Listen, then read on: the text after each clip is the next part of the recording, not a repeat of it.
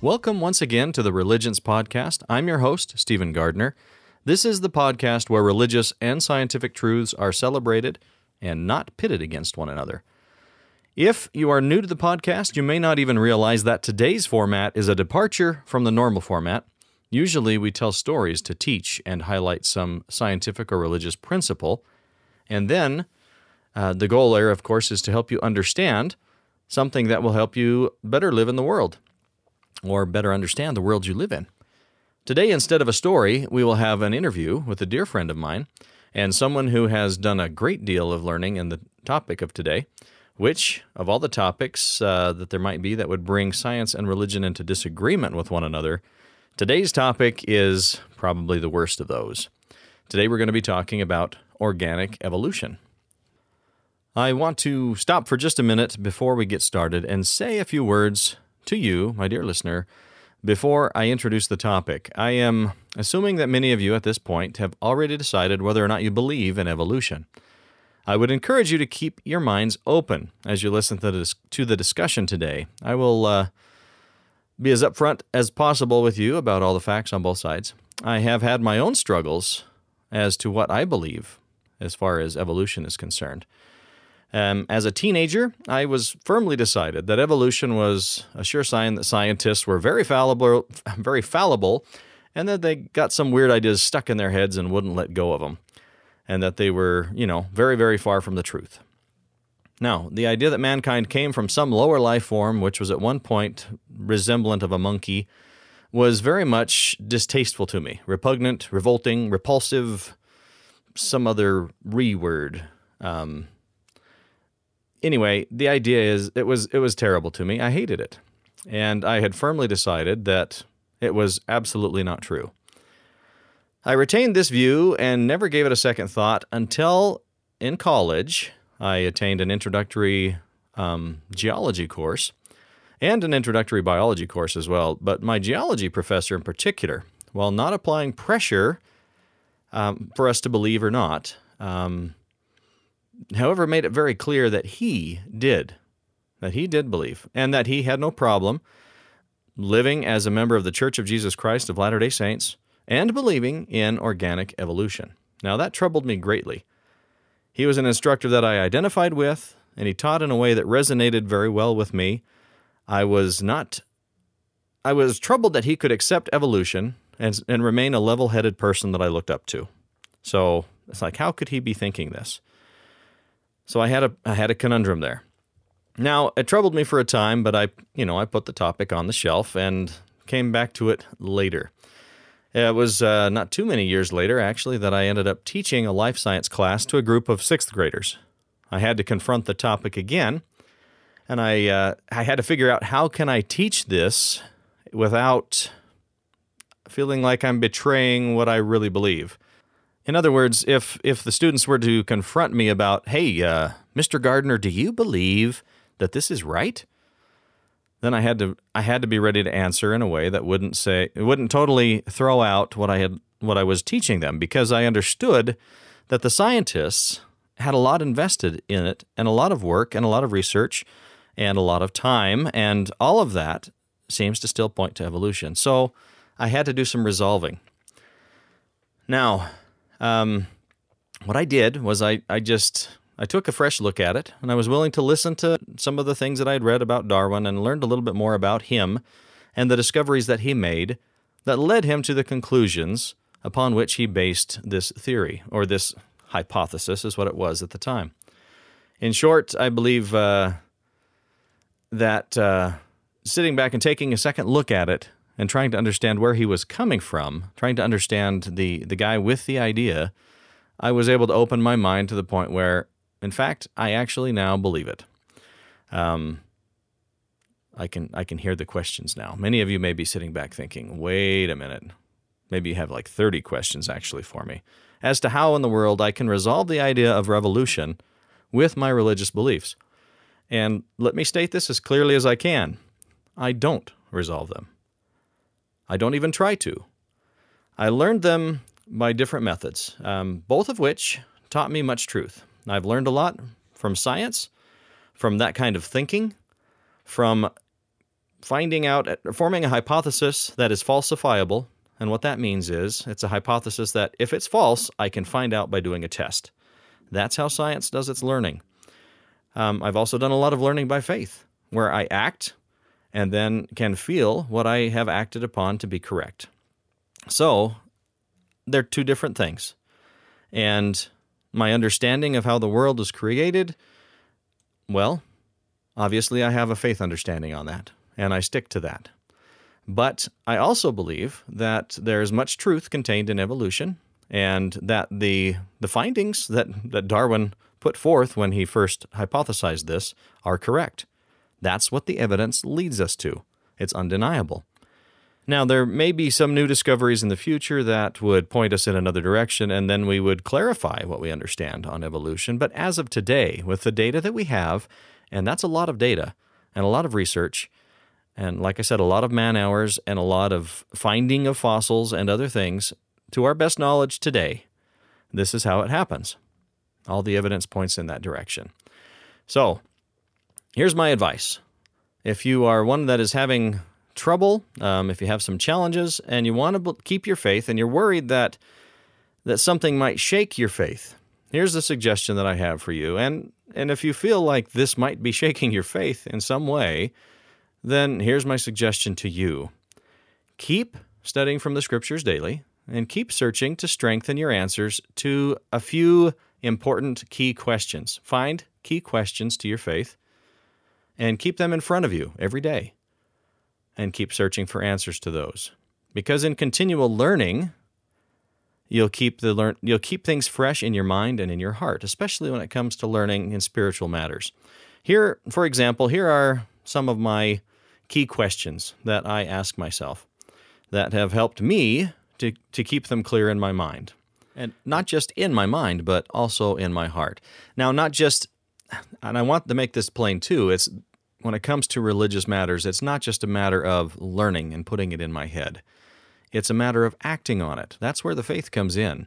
Faith is a thing that leads to action. And you can learn a lot from that from little kids.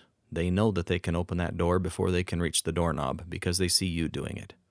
So, anyway, um, we need to act in faith on, on key questions that are important to us. Here are my key questions as an example. And these are not necessarily in order of importance, these are just ones that I ask myself and that I act on. And as I do, I'll know in my heart and in my head by the, by the feelings that I get when I act on these things and when I learn about these things that they are either true or false. And so far, the answers have been good. That's why I'm here talking about both religion and science. So, the first one Is there a God in heaven who is the Father of us all? Does God love us? And if He does, what does He want our relationship with each other to be? Is Jesus Christ the Son of God, and did He come to earth to save us from sin and death? Does God the Father and or the Son speak to mankind? Does Christ have a church on earth that he leads through his chosen servants as is suggested in the New Testament? So these are five questions that I ask myself. And uh, I don't ask myself all five of them every day, but as I am studying and learning in, in God's Word, in the Scriptures, these are things that I frequently come back to. And they're ones that I try to keep fresh on my mind and practice so that I can have them in my heart as well. That's the thing about religion is it's it's a heart learning activity, not just a brain learning activity. If you do something like this, I think you won't find that you have any trouble when when some new thing comes along that uh, that rattles something that you believed before or tries to challenge it. And I hope that today, when you're listening, you don't feel that this is trying to challenge your belief in how the creation happened or anything else. Simply, like I said, try to understand it from the viewpoint of a scientist who's observing data and explaining it as best as they can because that's how science works. Um, Richard Feynman, I think, explained it very well. He uh, he was asked once. Richard Feynman is a is a fairly famous physicist, and in, he was a teacher of, of physics at Caltech University. Um, Caltech is that a university? I don't know, but anyway, he was at Caltech.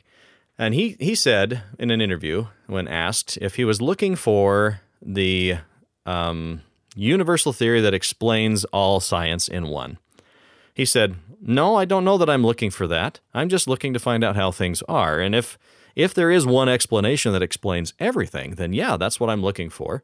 But not directly. I just want to answer my questions.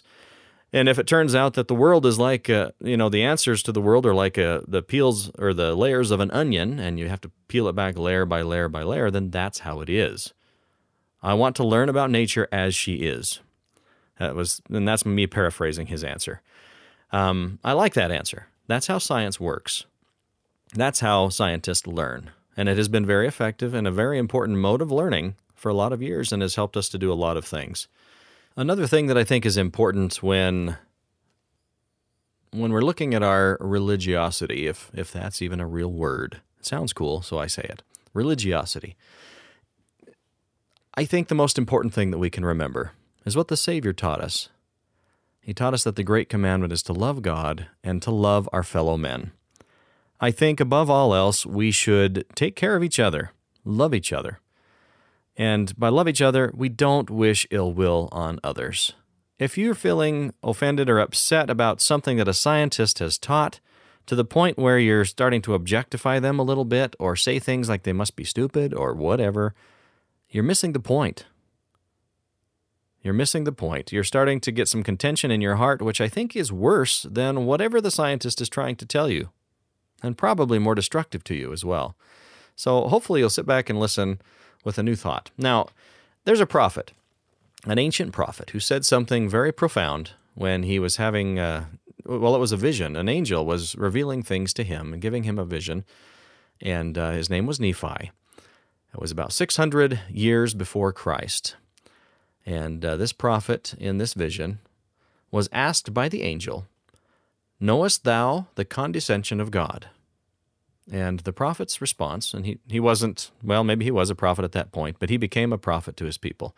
And here's what his reply was He says, I know that he loveth his children. Nevertheless, I do not know the meaning of all things. And of course, the condescension of God talking about Christ coming to earth. He did not understand all of that, but he did know that God loves his children. Do you know the same? I hope you do. And if you do, and if that's one of those questions that you have, and if that's in your heart, you don't need to worry about things, and you don't need to worry about getting offended and getting upset at other beliefs that are that are proposed. Understand that that belief is coming from a, a child of God as well, just like you are, and that belief may have some foundation in the truth. And for them, they wouldn't be telling you what they're telling you if they didn't believe it. So give them the benefit of a doubt. So, as my guest, Dr. Michael Gardner, and I discuss the interview and the idea of evolution, I want you to keep in mind that the theory of evolution was neither developed to contradict religious principles, nor was it developed with any animosity toward the traditional understanding of the biblical story of the creation. I would ask you to listen today not to try to disprove the idea of evolution in your mind, but instead try to understand why scientists who study in this field, why they believe it's right. These scientists are not trying to prove our religion wrong, and they're trying to explain what they observe in the world around them. If you encounter someone who tries to make an argument that evolution disproves the creation story, and that uh, then that person is not acting in a scientific role, because that's not what objective scientists are trying to accomplish. So listen without judgment and seek to understand the principles taught. They have very important applications in the practical world and very important implications for all of us to be aware of. Without any further ado, here is my interview with Dr. Michael Gardner. Joining us tonight to talk about organic evolution and Darwin's theory of evolution um, is Dr. Michael Gardner. How are you doing tonight, Mike? I'm doing great. Thank you for having me on. Well, good. I'm glad that you're able to join us and uh, we're able to have this this discussion and hopefully learn a little something tonight. You you up for learning something? Always. Okay. Well, actually, I'll be the learner. So, well, maybe you'll learn something too, but I doubt it. we'll learn together. Yeah. Well, sounds good. Yeah. My listeners probably already clued in to the idea that you're Michael Gardner and the same last name as Stephen Gardner. So, uh, why don't you introduce yourself and and let everybody know who you are? Okay. Um, I'm uh, Michael Gardner. I'm Stephen's. I guess your uh, your nephew. Um, you guess. We're a few years. Is that years apart. That's hesitating. I don't know. yeah, and um, so I'm. Uh, I, I, live in Arizona, in Tucson, Arizona, um, and uh, I've got three kids. I'm a dentist, and I also work with an engineering firm. So it's kind of a mixed science background that I have, and um, I enjoy kind of working in a couple different fields. It keeps my mind active. I bet it does. Now, with the engineering firm, is it? Uh, I know you study geology. Is it yes, geologic work well. that you do with the with the firm? Yeah, it's called geotechnical engineering, and so um, it's involved with construction of bridges, roads, dams, buildings, any of those kinds of things. Usually, we'll have a geotechnical engineer uh, doing something to check the soil that the structure will set on to to make sure everything stays stable the way is intended. Which is a, a very vital piece of of any kind of construction. So your geology background, I'm guessing, is where you probably got your your introduction to to evolution. Is that correct? Yeah, between geology and uh, biology class, um, there's a couple different angles that I've got it from. Uh, the biology class covers it slightly different angle than geology has, and it kind of leads to the same ideas. Sure.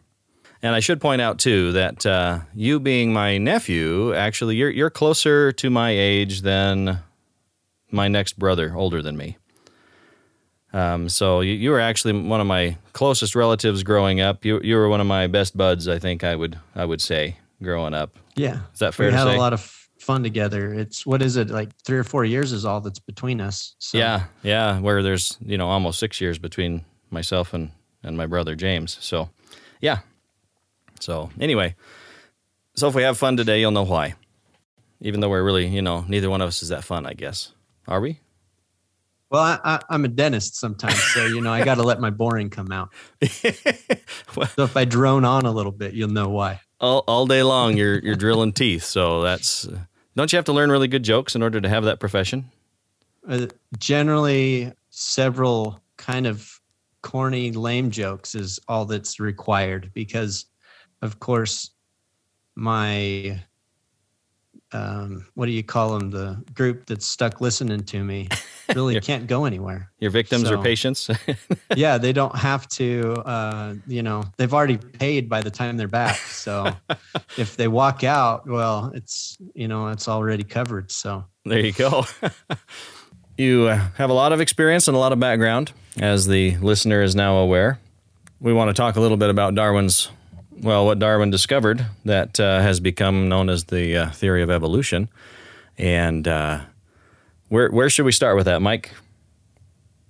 What's a good um, starting point? I think, yeah. So um, I think one of the helpful things when when we think about evolution is the idea that um, it kind of needs a, a, a basis and an understanding that the Earth, as it is now, like it's pretty similar to the way that it was millions of years ago. Like the the environment of the earth hasn't drastically changed in any significant way because otherwise it would throw a big wrench into the idea of evolution. And well, and geology um, in general, I'm sure too. Yeah, I mean, because you know evolution depends on a gradual change in in in things. And if you have significant changes in the environment then it makes it very difficult for an idea like evolution to um, make a lot of sense. For for example if like if the world um, if the earth you know was uh, one moment you know in, in a in in one moment it's as we know it, and then another moment it turns into something like Jupiter, and all the all the all the plant and the animal life can't exist anymore, right? It's so changed that you can't have things living the way they do now, then you can't make a case for evolution, right? So it, but it's really hard to go back 20 million years, except through the ways that we do indirectly through science now.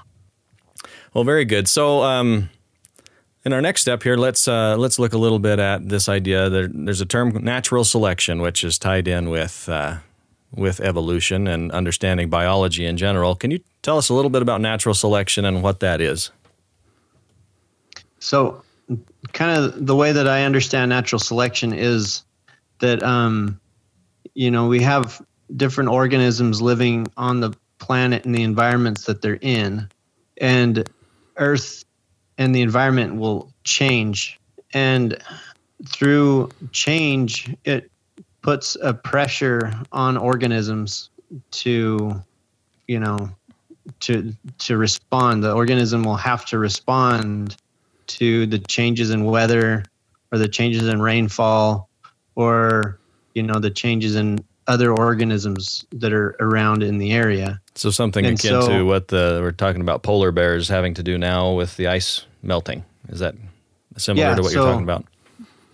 Yeah. So the polar bears have get to learn um, how to live in a changing environment, um, or they don't tend to survive well. I, I had a teacher once who uh, I think perhaps they were explaining it to me because at the time I wasn't understanding a lot of that. But they basically said natural selection is like, uh, let's say we have a, a razor blade, an invisible razor blade placed in the doorway at about uh, five and a half feet. So anybody who's taller than five and a half feet, you know, they're going to have a problem going through that door. And eventually, the only people that are going to be going through that door are people that are shorter than five and a half feet. So yeah, I, that's yeah, it's that's um that that that's a gruesome way to put it. um, yeah, that's one way to put it. Um, you know, and and it and I, but I don't think it's quite that simple because you could have people that are behind the others who happen to be six feet tall and suddenly lose half their scalp, right? Who see something and recognize like hey that doorway if i'm going through it i need to duck. Right. So okay. it could be that you just created a habit of people ducking when they walk through a door. Right? You actually maybe you didn't select maybe you didn't select for five and a half feet tall people.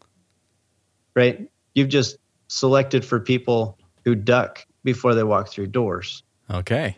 Makes sense.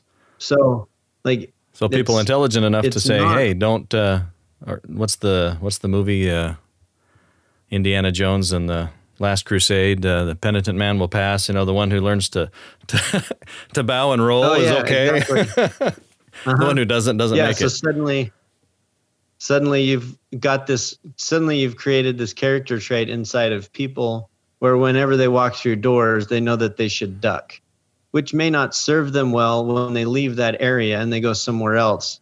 They go to Italy where they don't have razor blades over doors, just in you know small town Idaho, and they leave small town Idaho with their science professor there who who who, who select for five and a half tall people. And then they go they go to italy and suddenly in italy that's not an issue but they have this weird thing where they duck and roll when they run when they go through a doorway. And Much, that may uh, not that that may not serve them well in no. in, in Italy. No, and the Italians will be uh, furrowing their eyebrows and thinking, "What is wrong with these Idahoans that are coming to visit?" Yeah, and they don't like our pizza either. You know. So yeah, and and that's that's another interesting thing of evolution because you know we can we we often uh, it's often taught or the ideas seems to be presented that evolution is somehow always good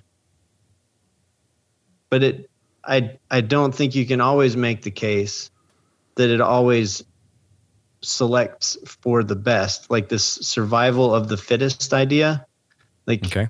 it's not I don't think it's quite um it I don't think it quite explains like really what it is. It may be that simple. fittest in a particular scenario, but it's not necessarily fittest in every case. That makes sense. So, for well, like you were saying, that it, it serves you well in Idaho to duck in the doorway because the teacher put the razor blade there, but it doesn't serve you in Italy. So, what is beneficial to in to one geographic region of of a species might not be beneficial to another geographic region of that same species as they migrate. Yeah. Sure. Makes sense. So one of the ideas that uh, is kind of in, you know embedded in the idea of evolution is that that life does change, that the forms of life change over over time. So Mike, tell us how how do changes get introduced? Like uh, oh, well, pick an animal that you want and, and tell us how a change might be introduced. the textbook articles that you'll see is the uh, the moth one. You know, the moths changed color in England during the Industrial Revolution as a result of darker, smoky air, and the lighter color moths. It was easier for the predators, the birds and other things, to capture the lighter color moths. And um, That makes sense. so so that's that's that's the i- that's one idea of how a, a certain species would be selected for or changed over time. Um, another one is just a result of the environment, not not just you know human caused environment, but like the weather changing in an area or some kind of you know the the idea of the dinosaurs so something catastrophic happens and it kind of wipes out a certain group and suddenly the dinosaurs aren't able to reproduce they don't live well and so you select for a different set of organisms the mammals that can stay the course through the global catastrophe and, and, and another way is just through the process of DNA replication. So DNA polymerase goes through and ch- and makes copies of the existing DNA and and over time and o- over time there's little changes or little imperfections in the copying by DNA polymerase and then you end up with a different chain of DNA and then you have a a slightly different organism with the chance to either be successful or not. So in in Idaho we have gray mice, and that's the that's the color I see all around me out here in the fields, and I know that there are black mice, there are white mice, there are other colors of mice all over the place. I've seen them at the pet store, and I've I, I'm told about them in other places, even though I mostly see gray, and I'm assuming that they are gray. And this came to mind because you, you talked about the butterflies during the Industrial Revolution. I mean, you, you see a little white butterfly compared to a darker gray one, and it's like, "Hello, neon sign! I'm going to eat you now." You know, you know, the bird will just dive and kill it.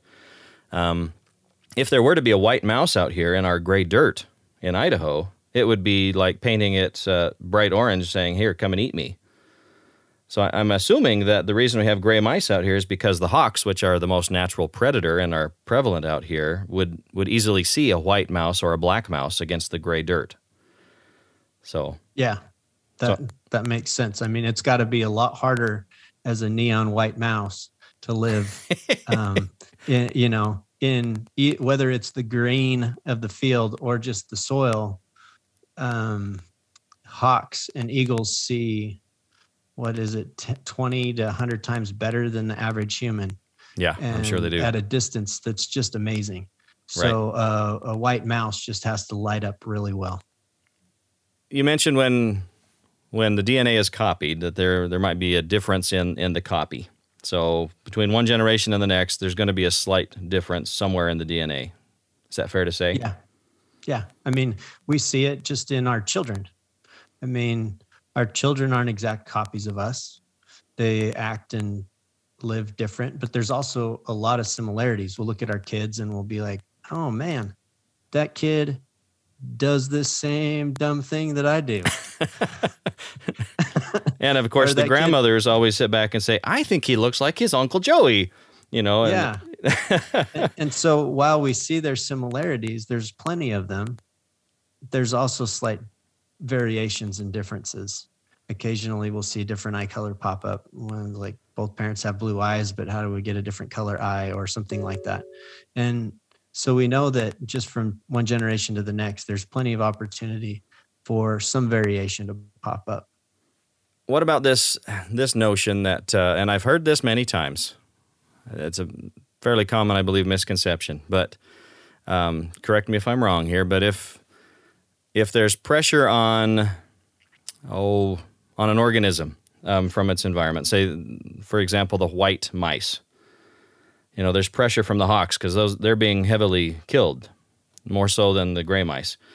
Um, and let's say there's no gray mice in the area, right? Sure. They're just just white population. They're they're white and maybe some black ones. Um, how does the gray? Well, let's see. It does the white mouse. Can it change something to make its posterity gray? To to save it? No, Okay. No, we can't. Doesn't matter how badly that mouse wants to change, or it, it can't change its natural color. Um, you know, if that was true, then we'd have. Uh, I might get myself in trouble here, but we might have a lot of aging women who would miraculously change their color of their hair. Aging women who change the color of their hair. Yeah, they'd get rid of their grays and they'd be, you know, their dark black or they're jet black or they're blonde or whatever color they wanted to be. if you they could wish it and- to and- change. Yeah.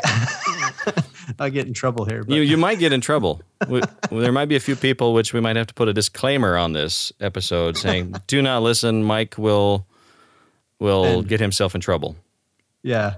So, but um, no, it's so so the mouse he can't the mouse can't change his own color, but, but it's highly likely that if you have a, any possibility of a gray mouse or two popping up, just as a result of the, you know, mice breeding, that we could imagine the gray mice would have an opportunity to then reproduce a little better than the white or the or the black mice Right. because they match the environment better. And so over time, you'd shift from a white mouse population to a gray mouse population.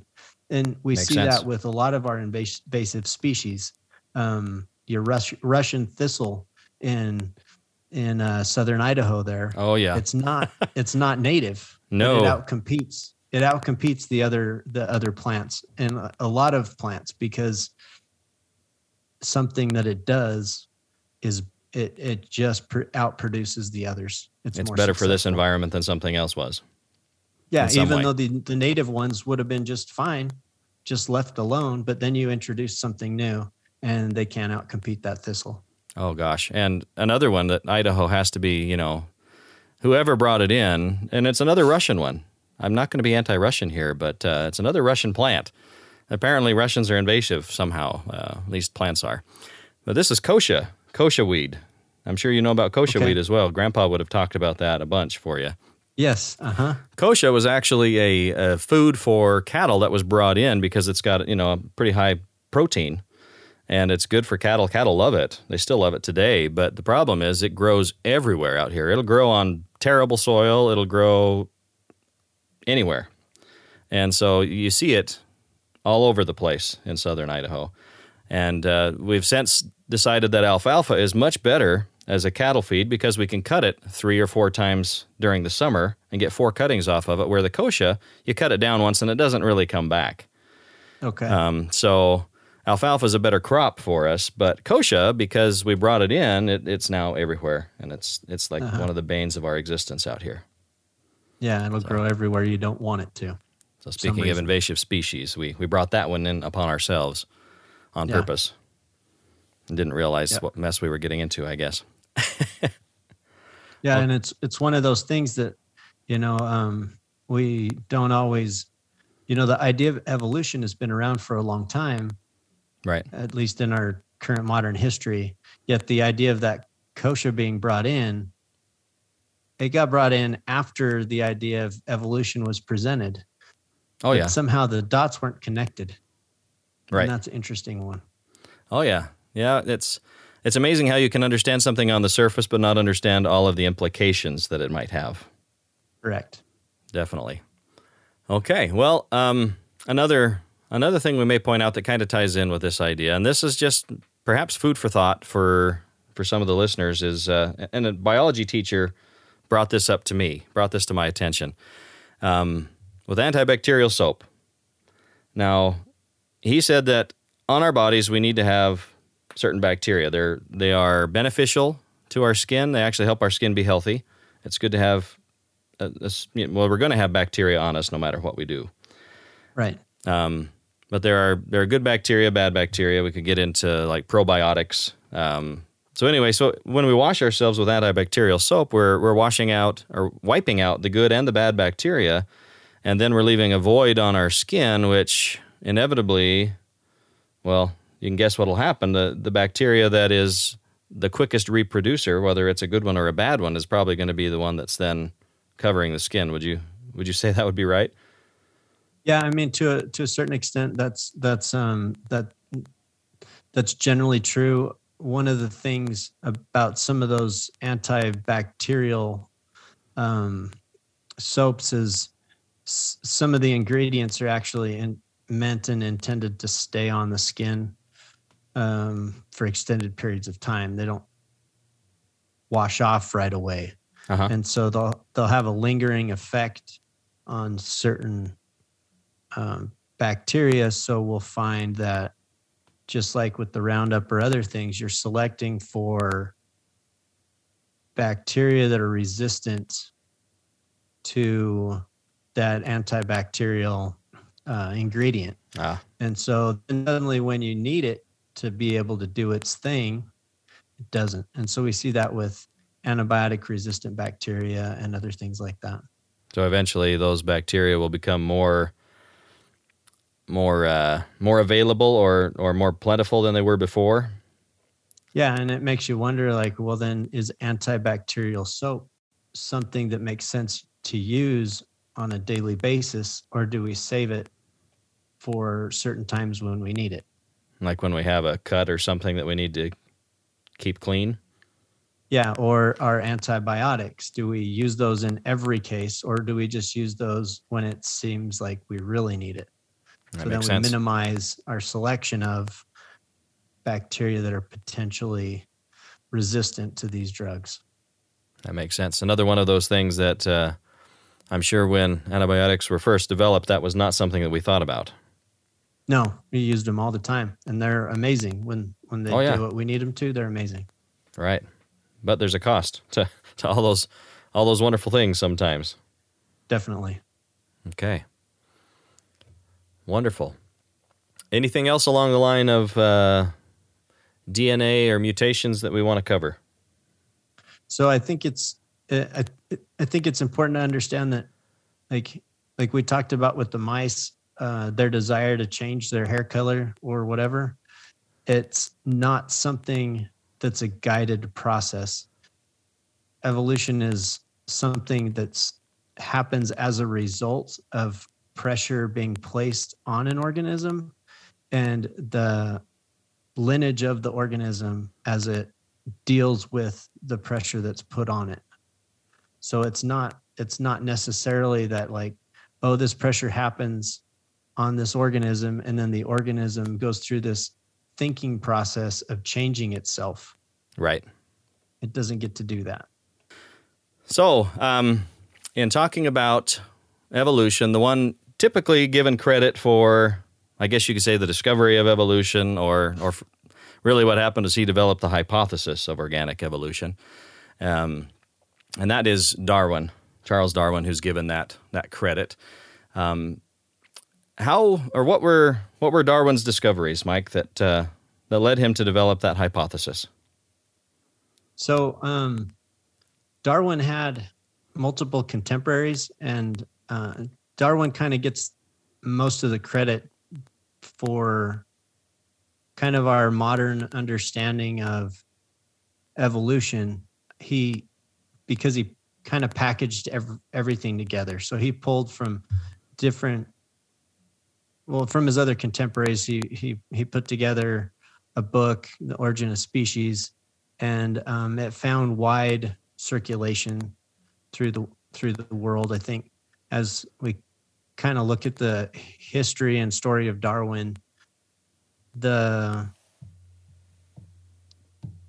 the story that gets the most attention when we talk about darwin is often his experience as a traveler on the ship HMS Beagle, and he went to the Galapagos Islands as part of the part of his travel, and he sees just a totally different range of organisms and animals and things that he never saw anywhere else. And it kind of helped solidify and kind of like bring all these ideas together for him. And then he began the process of of writing his book and putting it in something that was a little more coherent than the than you know a bit here and a bit there from other others that he was working with. Very good. That makes sense.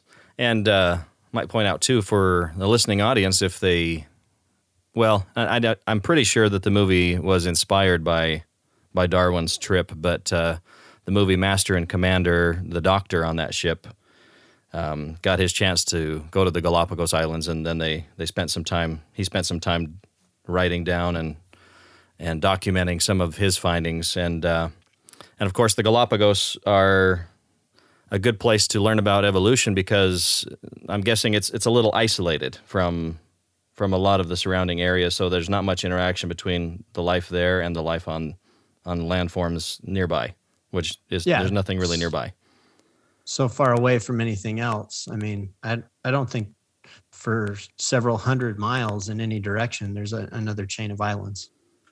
So, an isolated laboratory, I guess you could say, to see what happens when life changes. Yeah. Or when life changes, when uh, when when species evolve. Sticking yeah, either either way, species evolve or life changes. Like one sounds a little fancier than the other, but I think they get kind of the same idea. we hope so. We hope so. Anyway. Yeah. Another thing that uh, that Darwin discussed, um, and correct me if I'm wrong, but he had kind of a diagram of how life might have come from from one single organism, right, and expanded out to all the varieties that we have and that he observed um, in his in his studies. Um, so they all have a common ancestry. Um, that creates some difficulties for for people in their religious understanding. And uh, one of those is that Adam was the first man, we're taught in the Bible. And so now we have this this quandary that our minds are going to. Well, wait a minute. If Adam's the first man, then and evolution, and we all came from from some other thing, and all species came from some other thing that's not it's not going to resolve easily. Correct. Um, yeah.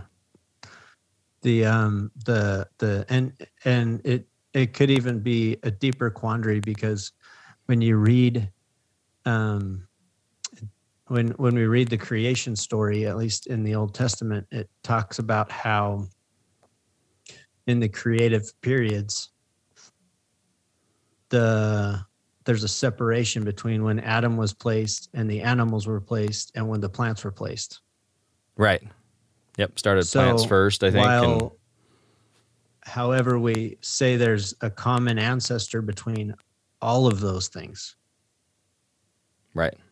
Because the plants use DNA too. And the animals use DNA, and so do we.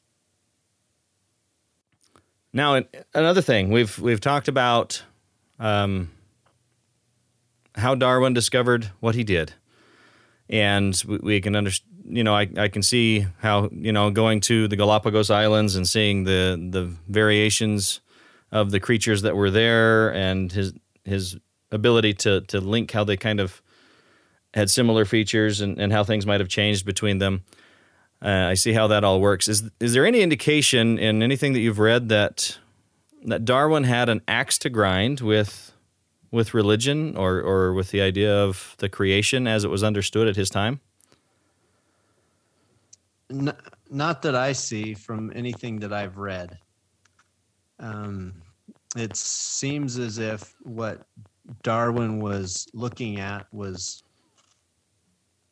just trying to come up with some answers oh, and some questions to help understand the world that he was living in a little better. And I think that's all that it was. Um, so he was just being a good uh, scientist. Yeah, just just and and he was among a group of people that were asking these kinds of questions. So, I mean, we all know that the the people that we hang around with will entertain ideas and questions, and so that's that's what he was doing. I mean, I don't think it was um, any of these particular people were after uh, after religion in any way necessarily. I think in a lot of ways they would consider themselves kind of like God fearing people. Yeah, I'd imagine like I don't think any scientist goes about with the goal of, hey, I'm gonna.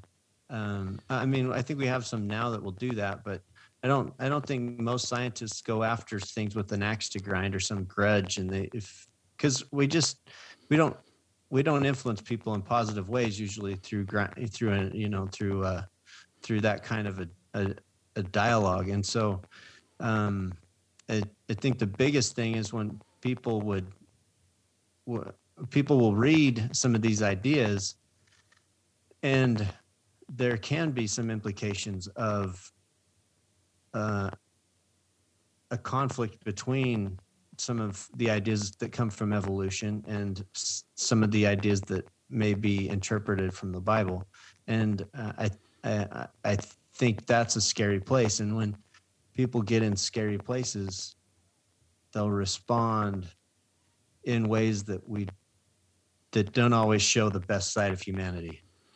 Well, I can think we've all seen evidence of that.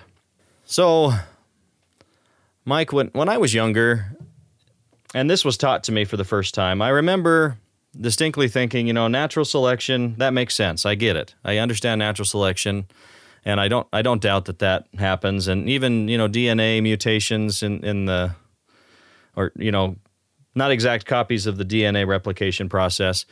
Um, that all made sense. But the idea of a species changing from one species to another, as we see as, as part of evolution, like we, we see the the classic pictures of the the precursors to humankind. You know, we've got the I don't even remember Cro-Magnon. You know, there there were other you you would probably remember better than I do, but the the monkey like um, creatures that eventually became humankind.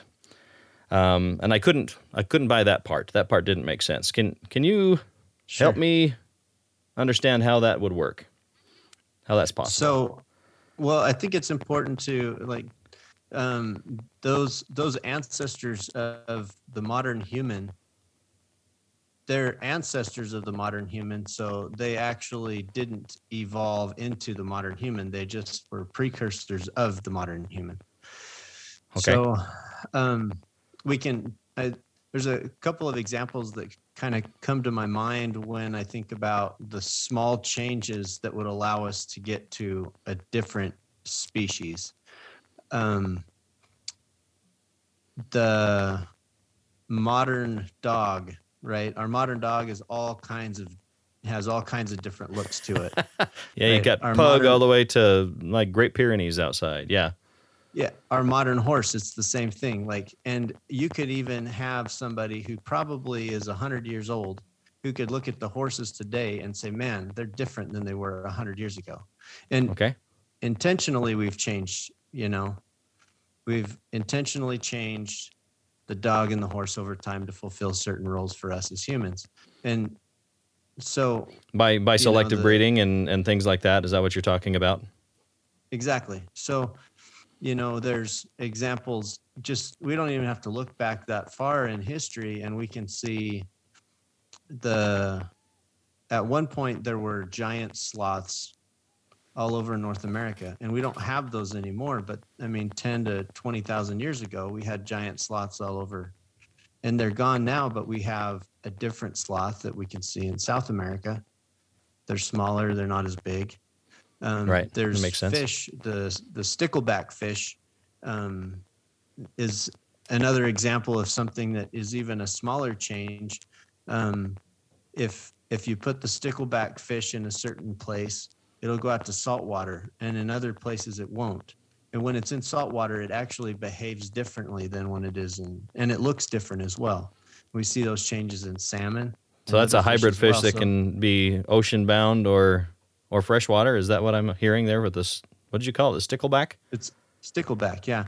And um, and and so there's plenty of examples of animals being able to change in small ways, which affects their behavior and their environment. And we've already talked about how the environment plays a role in in uh, the in the organisms that have um, the opportunity to continue to reproduce or not. So just to make sure I understand, you're, you're saying that whatever precursor species to, to mankind, whatever it was, it didn't jump and change into a human. It, through a series of tiny changes, which, if we were to look back on any moment of time, we wouldn't have recognized it as our ancestor. But as you add up all those, all the cumulative changes throughout the years, and that we're talking, you know, millions of years, that it has become something that we would recognize as as a as a human. Sure. Yeah, and it's and and and you can't we, we can't say you know it it to a certain extent it doesn't quite do it justice to say oh Cro-Magnon man was our ancient grandfather. Right. right. Be, because Cro-Magnon man isn't exactly the same as us. You know, it's like there was a precursor humanoid that was from Cro-Magnon man that we came from, but they're not the same species as us. So there's a speciation event that caused them to separate and become different. Okay. And then you end up with modern human. And that makes a lot of sense. And uh, speaking of dogs, you'll you'll hear the Great Pyrenees outside if you're listening closely here. Uh, I might have to mute the audio. He's being very helpful right now. Another couple of things. Um, Uh, we mentioned Adam's the first man. That's one area of conflict. There's a couple of others that are closely related, and one of them is is that there was no death before Adam and Eve left the Garden of Eden. Well, obviously that's we we might have some trouble interpreting the scripture if we if we do believe that species do evolve and that's how mankind came to be in the first place because if that if that's the case, then there had to be death and there had to be DNA replication going on before Adam. Correct? Yes, definitely. I, I I I agree. Like it, in my mind, it doesn't make a lot of sense um, to um, take that story in a literal way and piece together evolution inside the story as well. They they conflict in that sense, at least apparently so. Right. There's no no obvious resolution to that. Um, what what do we call that? Uh, two diverging thoughts. There's no yeah, resolution.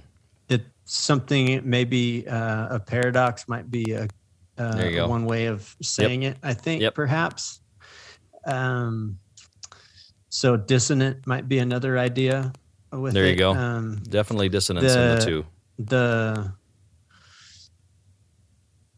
uh, according to evolution to have arrived at man you needed a lot more time and a lot more death before you got to adam. Right. Yeah. And again we're assuming we started with well and i don't know if darwin said a single celled organism. I don't know if he no. he said that. I think that came later. No. Yep. Mm-hmm. but uh but either way, common common parentage was his idea. Yeah. So the thing about science that's one of science's biggest difficulties is it doesn't tell us why we would want to live. Right? right? Like it, it struggles with it struggles with giving us a purpose for why we should why we should be good or why we should care. Right? Like it right. struggles with giving us a reason for being. I don't think it's de- I don't think it's void of it, mm-hmm. but I, I it's not nearly as clear it's not nearly as clear as giving us a purpose for being as as something like the Bible does. Right? Like the the Bible's had the benefit of time to, you know thousands of potentially, you know, a couple three four thousand years depending on how you want to figure out how old the Bible is. Right? Like it's had a lot of time to evolve into something that gives us an explanation and a purpose for why we would want to live. And right. science really hasn't got that far. Science has only been doing what it's been doing for maybe a couple hundred years. Right. And science hasn't figured out good answers for that yet. And, because Oh, go ahead. Oh, anyway, go. So um and and and and so the one I think one of the struggles that we see with the idea of like evolution or you know any kind of science minded idea with the religious minded idea where they seemingly conflict is that um, they uh, they approach they they approach how we you know our purpose for being um, in in different ways. Right. So which is well i think it's fair to say in science that's not the primary question typically because it's not something we can easily find an answer to. Yeah, often like science is at its best when it it's not looking a reason for um uh, it's not looking at a reason for it's it's just asking like how or why exactly you know yeah. so um but which that's I, not necessarily i should i should point out a pet peeve and i'm sorry to interrupt but a pet peeve that I have, and it's in science documentaries all the time. That'll tell us why birds have certain features and oh, why, yes. yeah, and they they sell it like that, and that is not science. Science, no, it's not. I mean, we, we don't even probably know why a dog has a tail. Right. Right. If if there's a why, we don't. We don't worry about the we why. We just know, know that it does, yeah. and we worry about why does uh-huh. it? How did it get it? You know, is our is our yep. primary question, not what purpose does it serve? It may not serve much. Yeah. And many times um, people will bob them off, you know, when they're little. You yeah. know, cut the tail right. off. They don't need it. Yeah. Like our appendix. Uh-huh. So. Yeah. Okay. Yeah, and, and I didn't mean to interrupt um, your flow. Go ahead and continue with.